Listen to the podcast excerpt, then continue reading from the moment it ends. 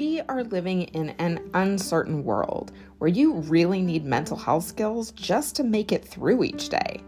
But teaching your kids the skills they need when you're not healed yourself can feel a little bit like the blind leading the blind. The truth is, no one is healed and no one is the perfect parent. So, as parents, how do we help our kids handle life? Because it's hard and we know we can't protect them from everything. That is the question, and I am here to get you the answers. Because while there are a lot of things we can't control, there are also a lot of things we can. We focus on taking research backed expert advice and distilling it into actionable takeaways. The goal is to make your life easier and not to stress you out. Welcome to Raising Resilience.